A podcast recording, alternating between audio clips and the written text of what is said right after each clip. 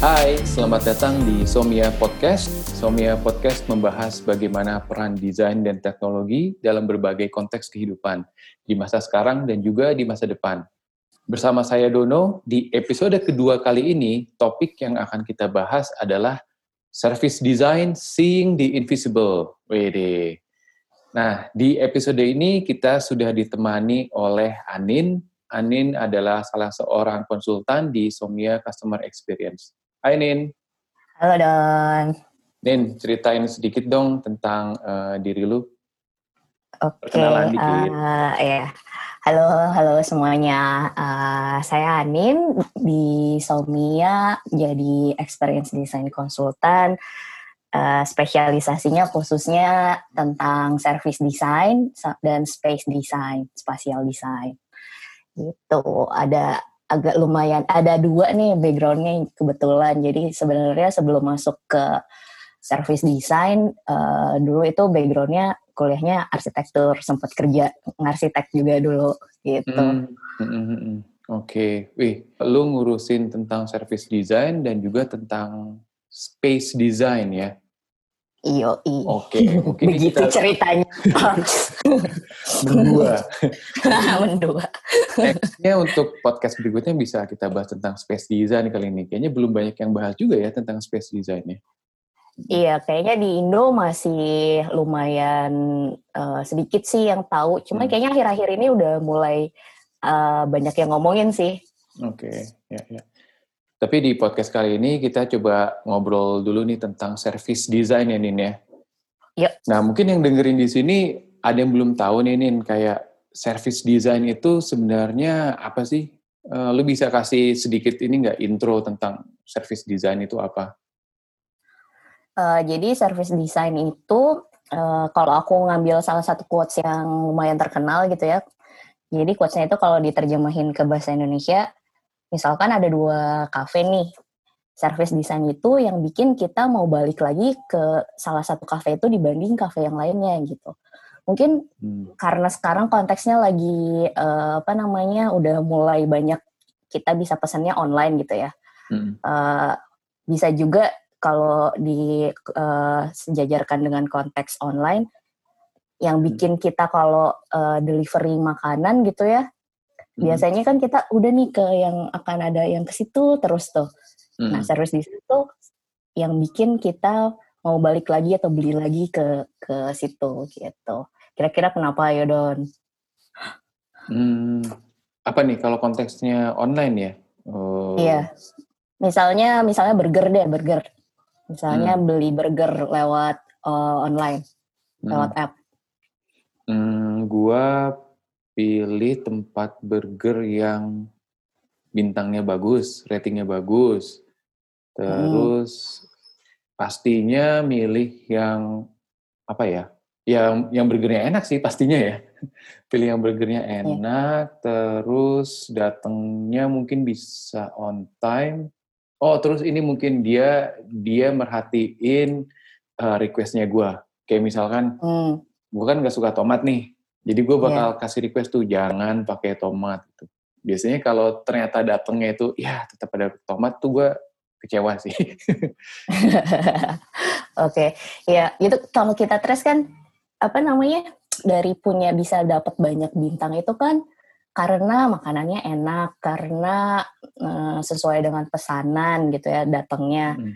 Nah, cuman kan kita selama ini ngelihatnya cuman uh, ya udah langsung pas udah burgernya di tangan gitu ya sama paling ketemu sama abang-abang ojolnya gitu ya. Mm-hmm. cuman supaya kita bisa dapet makanannya burgernya tadi sampai kita ada sesuai pesanan nggak nggak juga jadi bentuknya atau kondisinya rusak terus juga enak burgernya. Itu kan sebenarnya ada banyak tuh prosesnya yang nggak pernah kita lihat. Misalnya uh, supaya hmm. burgernya enak berarti uh, bahan-bahannya harus bagus, harus segar kan. Nah, hmm. berarti itu si penyedia jasanya harus uh, apa namanya? Uh, memastikan kesegaran ingredientsnya tuh gimana. Terus kan tuh ada macam-macam. Berarti dia berpartner ada berapa supplier tuh. Terus dia mem memastikan berbagai macam ingredientsnya gimana.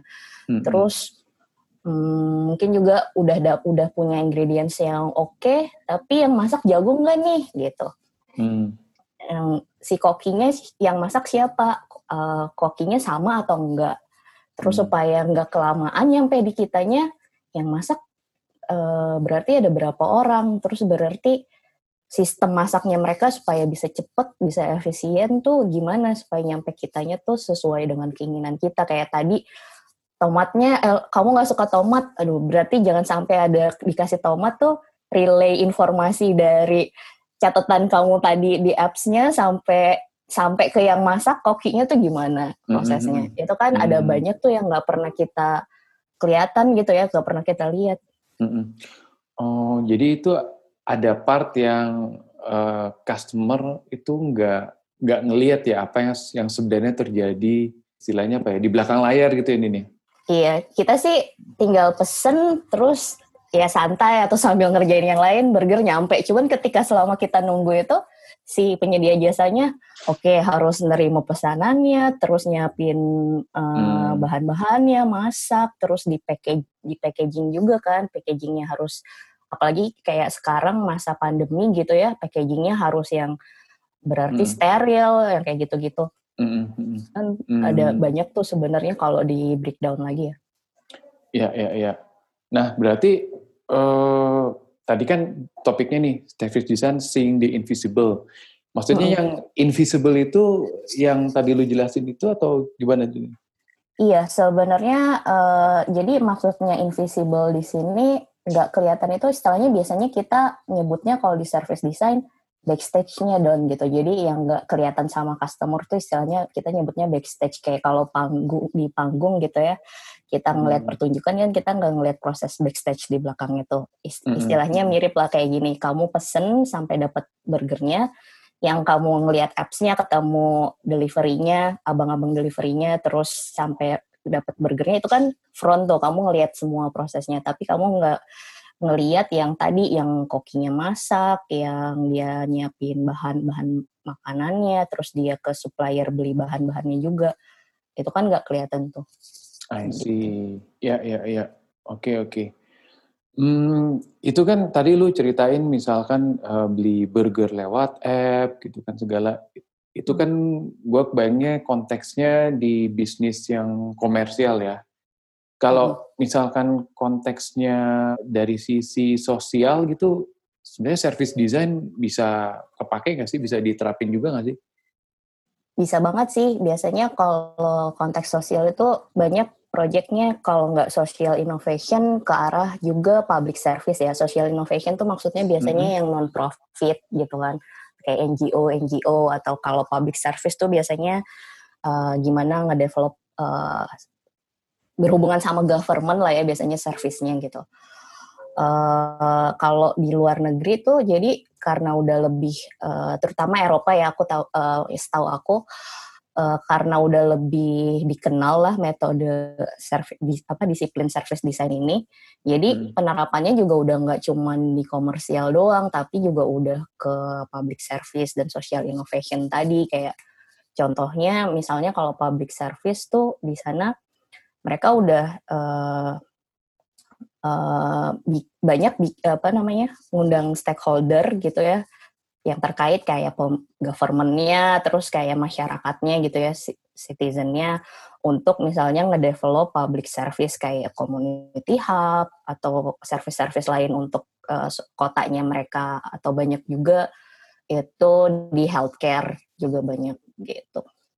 Di Indo sebenarnya juga banyak yang bisa dieksplor sih untuk kayak juga sebenarnya dia bisa service design ini mengimprove service yang udah ada kan dari yang bad service bisa jadi better service gitu lah ya.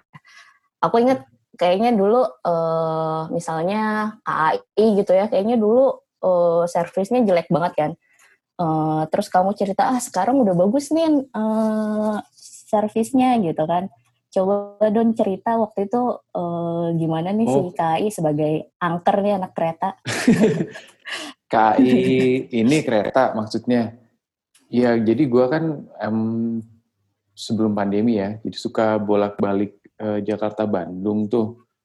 Um, pengalaman gue tentang KAI sih kalau dulu kan ini ya apa kayaknya keotik banget kan kayak tiketingnya tuh kita mesti ngantri di loket terus pas sudah nyampe loketnya uh, belum tahu dapat tiket apa enggak padahal udah ngantri lama terus uh, kalaupun dapat tiket pas masuk di gerbongnya tuh ada aja orang yang di gerbongnya tuh berdiri lah gitu ada yang duduk bahkan ada yang sampai sampai di atap gerbong segala kan gitu.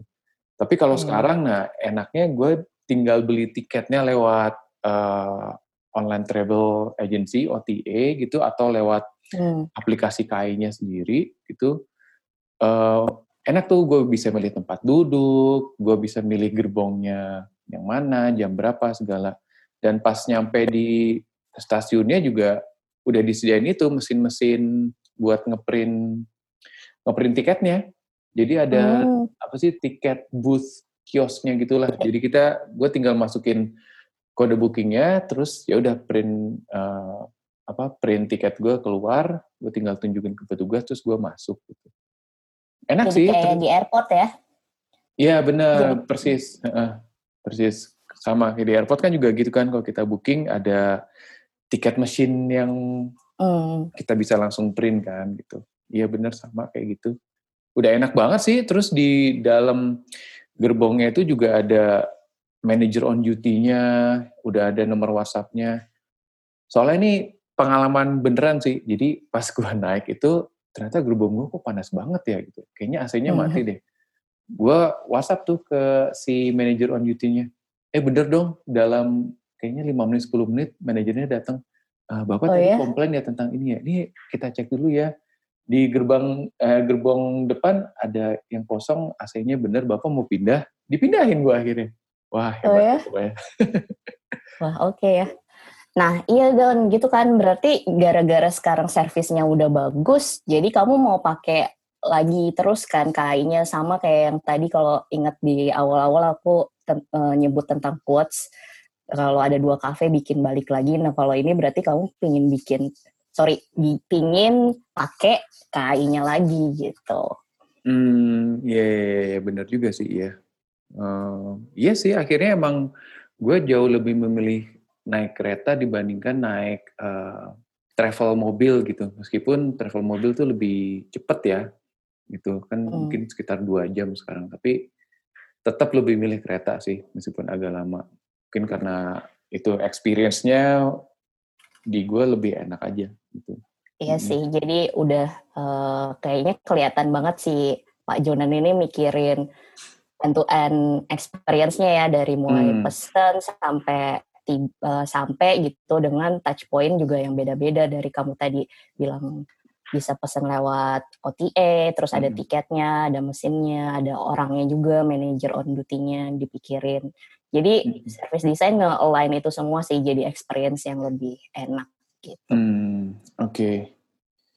Nah tapi tadi gue perhatiin kan uh, yang kita bahas kan banyak ke sisi service ya, maksudnya mm. yang gue tahu service itu kan sesuatu yang kita apa ya, sesuatu yang kita rasakan tapi beda gitu sama produk. Kalau produk kan kelihatan tuh barangnya kan jelas nyata. Gitu. Mm.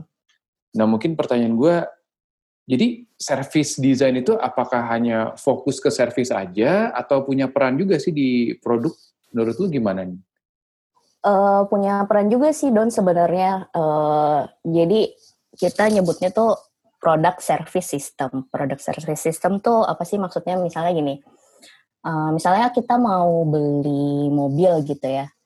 Uh, pas kita mau beli mobil kita mempertimbangkan brand A, B, C gitu kan ya pas kita mau pertimbangkan kan sebenarnya uh, kita nggak cuma mikirin biasanya kita nggak cuma mikirin oke okay, modelnya warnanya gitu ya fisikalnya tapi juga mikirin nanti maintenance-nya uh, gampang nggak nih terus kalau mesti maintenance tempat bengkel-bengkelnya deket rumah atau enggak spare partnya gampang didapat atau enggak nah itu kan sebenarnya berarti kita nggak cuma mikirin mobilnya doang nih produknya doang tapi juga hmm. servis yang melekat di di produk itu kan di mobil itu dan hmm. bahkan hmm.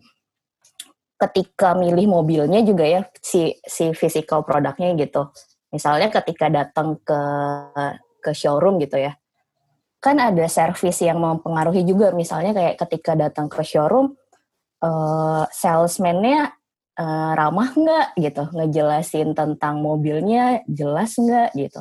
Itu kan juga sebenarnya walaupun kita bahasnya mobil gitu ya, produk, tapi ada service-service yang melekat juga gitu. Iya, iya, iya. Uh, itu uh, yang kalau kita bahas dari produk dengan service yang melekat uh, di ke produk itu ya. Sebenarnya juga produk service system ini bisa kita lihat juga dari sudut pandang uh, sekarang tuh banyak company-company uh, yang mengevaluasi produk-produknya gitu. Kayak misalnya mm-hmm. Apple ya dulu jualannya iPod gitu ya untuk dengerin mm-hmm. musik. Tapi sekarang untuk dengerin musik mereka bikinnya iTunes, iPod udah gak laku lagi, udah bisa dengerin lewat handphone, lewat uh, app yang lain-lain. Nah, ini hmm. menarik juga nih jadinya kan. Dengerin musik sekarang uh, udah nggak lewat uh, kaset lagi, CD gitu ya, bentuk hmm. fisik kayak dulu kita belinya beli fisik kaset CD hmm. uh, gitu. Tapi sekarang malah subscribe kan ke ke platform-platform buat uh, streaming musik gitu. Ya, Jadi yeah, yeah. kayak uh, udah apa namanya? spektrumnya tuh udah nggak hanya produk fisik uh, doang gitu. Hmm, berarti uh, apa ya? Jadi kayak blur gitu ya nih antara benar-benar yang pure produk sama yang benar-benar pure service gitu ya. Jadi mostly iya. sekarang itu produk hmm. ada servisnya dan service juga most likely ada produknya. Bisa dibilang gitu nggak? Iya sih, jadi mereka kayak punya punya spektrumnya gitu kan, kayak kalau di kiri produk, di kanan service, nah di tengah-tengahnya tuh bisa macam-macam tuh mereka punya produknya gitu. Hmm, ya ya ya ya. Terus uh, menurut lu, kan tadi lu cerita ya kan, company itu banyak yang berevolusi ke arah ini gitu, yang lu bilang hmm. tadi apa produk service system itu ya. Jadi hmm. produk dan service dalam satu kesatuan gitu. Tapi apa sih yang men-trigger uh, hal ini gitu? Kenapa company itu banyak mengarah ke arah sini? Uh, pertama menurut aku sekarang product ownership itu udah shifting ya Don kayak uh, misalnya sekarang dengan banyaknya ojek online uh, mungkin jadi udah kita nggak perlu punya mobil atau motor lagi gitu kan ya udah naik ojek online aja atau car sharing gitu ya. Uh, hmm. atau kayak uh, aku inget di episode pertama eh spoiler dikit kalau yang belum dengerin. Kan sempat bahas juga tuh sebenarnya dengan pandemi ini kita perlu nggak sih punya mobil gitu ya karena udah di udah di rumah terus gitu nggak dipakai. Hmm. Nah, hmm. apakah jadi uh, ownershipnya mendingan ya udah uh, sharing ownership aja gitu. Kita juga udah nggak jadi mikirin maintenance-nya lagi, mesti ke bengkel, bahkan bisa nyobain macam-macam model mobil. Mm, benar-benar. Mm, okay. Bahkan kalau ojek online juga nggak usah nyetir kan. Iya, iya, iya. Tinggal duduk. Mm. Jadi ada yeah. product ownership ya, uh, yang membuat jadi akhirnya orang tidak perlu apa ya punya barangnya untuk bisa memenuhi kebutuhannya, tapi dengan adanya servis yang bisa menyediakan barang itu jadinya memungkinkan gitu kali ya? Iya betul. Jadinya juga di kitanya uh, apa namanya lebih efisien juga kan kayak lebih sustainable kayak jadinya nggak usah nggak usah uh, beli barangnya yang which is juga by the time nanti nilainya turun gitu kan. Jadi jadi tiap orang nggak perlu beli mobil satu-satu lagi jadi banyak orang beli mobil gitu. Hmm, ya, ya. Oke, oke, oke. Selain itu ada yang faktor lain kenapa sih company itu ya kenapa mengarahnya itu ke product service system gitu? Uh, yang lainnya lagi kayaknya menurut aku teknologi push tuh berperan lumayan penting juga sih apalagi sekarang teknologi tuh berkembangnya cepat banget kan Kayak kalau yang contoh KAI tadi kamu don uh, kayak dulu kalau mau beli tiket ya harus ke stasiun gitu ya, ke loket gitu. Kalau sekarang dengan adanya hmm. udah teknologi semakin canggih, ya udah lewat apps aja gitu. Hmm. Terus buat tadi tiketnya untuk masuk boarding gitu ya sebelum ke ke, ke, ke platformnya uh, dulu rusuh gitu ya. Sekarang hmm ada kayak check-in system kayak di airport gitu kan bahkan ada mesinnya gitu. Mm-hmm. Itu kan sebenarnya karena juga perkembangan teknologi ya. Iya, iya, iya. Hmm, berarti kayak contoh yang KAI tadi karena ada teknologi push itu memungkinkan mereka untuk kasih uh, jadinya better experience ya ke mm-hmm. customernya gitu. Jadi ya jadi nggak ngantri lagi gitu kan jadinya lebih efisien juga gitu oke okay, oke okay. um, ini gue mau coba uh, rekap nih dari yang tadi kita udah obrolin ya jadi oke okay, mungkin kita masih terlalu fokus ke front stage-nya ya selama ini gitu mungkin saatnya kita harus sudah mulai pikirin backstage-nya gimana nih gitu apa yang bisa kita align gitu dan ya, itu ya, ya. adalah fungsi dari service design ya untuk nge-align antara front end sama back end-nya gitu ya. Prosesnya itu di-align ya. gitu kan. Terus ya. hmm, mau nambahin? Ya sedikit sih Don, mungkin uh, kenapa sekarang banyaknya juga masih uh, terlalu fokus di front stage gitu ya di customer facing. Karena biasanya uh, ketika kita ngekonsep servisnya gitu ya mulai building uh, apa company-nya startup gitu ya ketika masih startup biasanya kan kita mulai mikirinnya tuh masih konsep konsepnya terlalu fokusnya ya di customer journey-nya gitu ya uh, terus langsung hmm. coba piloting dan ya udah langsung di roll out gitu lah ya uh, service-nya gitu produknya cuman hmm. ketika udah mulai di roll out itu akhirnya yang belakangnya itu kan belum sempat detail dipikirin tuh. Nah, makanya hmm. biasanya baru mulai berasa seiring berjalannya waktu gitu. Oke, okay, oke. Okay. Wah, banyak banget nih info-info yang didapat. Mungkin gue mau closing di episode kedua Somia Podcast kali ini.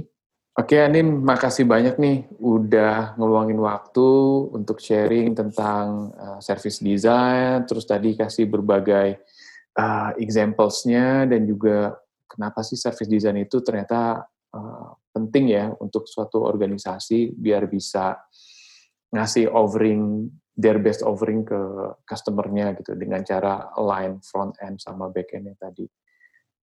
Oke, makasih Enggak. banyak Anin. Sama-sama Don, senang bisa sharing. Jangan lupa ya, nanti dalam episode berikut-berikutnya kita coba obrolin tentang yang satu lagi tuh, yang space design. boleh, boleh. Oke. Okay. Untuk yang dengerin, kalau ada yang mau kasih saran atau suggestion, bisa ke anchor.fm slash somiacx. Di situ kalian bisa drop messages atau bisa langsung ke Instagramnya uh, Somia dan Eh, bisa langsung kasih saran di situ juga. Oke, saya Dono. Sampai jumpa di episode berikutnya. Terima kasih sudah mendengarkan. Bye. Bye.